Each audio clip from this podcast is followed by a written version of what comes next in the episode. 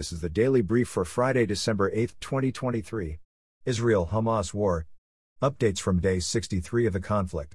The United Nations estimates that some 1.9 million people in Gaza have been displaced amidst Israel's ongoing military operations against Hamas in the region and says new so called safe zones designated by Israel in Gaza are inadequate to safely provide for people due to overcrowding and the lack of food, water, and medical care. The Israeli military said today that it had struck more than 450 targets in Gaza over the past 24 hours, the most since a week long ceasefire ended last week and about double the daily number of strikes reported in recent days. Ukraine.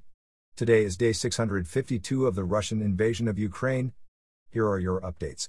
Ukrainian officials say Russia fired 19 long range missiles at targets across Ukraine overnight, killing at least one civilian and wounding at least eight more. Reports say 14 of the missiles were shot down and that those that made it through air defenses also damaged an industrial facility and power infrastructure sites. UN Assistant Secretary General Miroslav Jenka told the Security Council this week that increased Russian attacks on Ukrainian energy infrastructure are worsening humanitarian conditions across Ukraine. Trump federal election trial. Attorneys for former U.S. President Donald Trump filed an appeal yesterday, seeking to overturn a court ruling that rejected Trump's claim that he is immune from criminal prosecution. The notice of appeal further requested that all deadlines in the case, in which Trump is charged with plotting to overturn the results of the 2020 presidential election, be frozen while the appeal is considered. Hunter Biden. While already facing federal firearms charges, Hunter Biden, son of U.S. President Joe Biden, was indicted yesterday on nine charges related to his alleged failure to pay some $1.4 million in taxes between 2016 and 2018. Reports note that the back taxes have since been paid.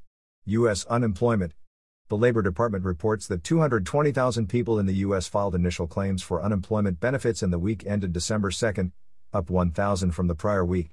The department further notes that ongoing benefit claims for the week ended November 24 fell by 64,000 compared to the previous week.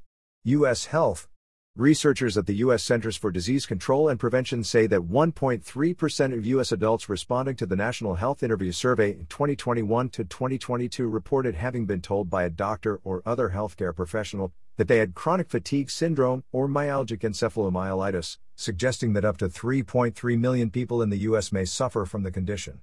U.S. rail funding. On a trip to Nevada today, President Joe Biden is scheduled to announce $8.2 billion in new funding for 10 major passenger rail projects across the country, including planned high speed train routes linking Nevada and California, the California cities of Los Angeles and San Francisco, and the Virginia and North Carolina cities of Richmond and Raleigh. Retail theft. The U.S. National Retail Federation Trade Group yesterday retracted its statement from earlier this year that organized retail crime accounts for about half of overall inventory loss in the retail industry, saying the statement was based on erroneous data.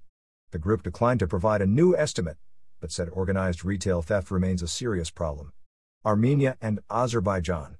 Following flare ups of tensions and military confrontation in September over the Nagorno Karabakh region, Armenia and Azerbaijan announced an agreement yesterday under which prisoners of war will be exchanged and work will be undertaken to agree to and sign a peace treaty. COP28.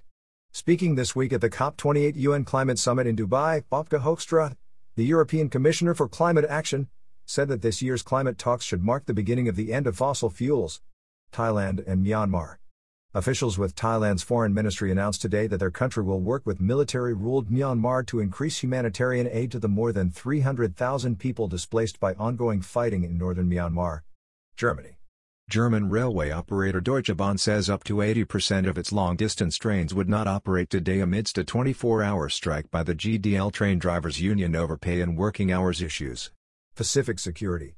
National security advisors from the US, South Korea, and Japan are scheduled to meet in Seoul tomorrow for talks expected to center on North Korea, regional security, and other global issues. Russia. Speaking at a military awards ceremony today, Russian President Vladimir Putin confirmed that he will seek a fifth term in office in next year's presidential elections. Golf. Two time major champion and number three ranked professional golf player Jon Rahm announced yesterday that he is leaving the PGA Tour and signing with Saudi funded LIV Golf. Reports say Rahm's deal with LIV Golf is estimated to be worth about $500 million. Basketball. The Los Angeles Lakers and the Indiana Pacers will play tomorrow in the inaugural NBA Cup in season tournament championship game after semifinal round victories last night over the New Orleans Pelicans and the Milwaukee Bucks, respectively. College football. LSU quarterback Jayden Daniels has been named the Associated Press College Football Player of the Year. Daniels is also a finalist for this season's Heisman Trophy, along with Oregon quarterback Bo Nix, Washington quarterback Michael Penix, and Ohio State receiver Marvin Harrison. Today in history.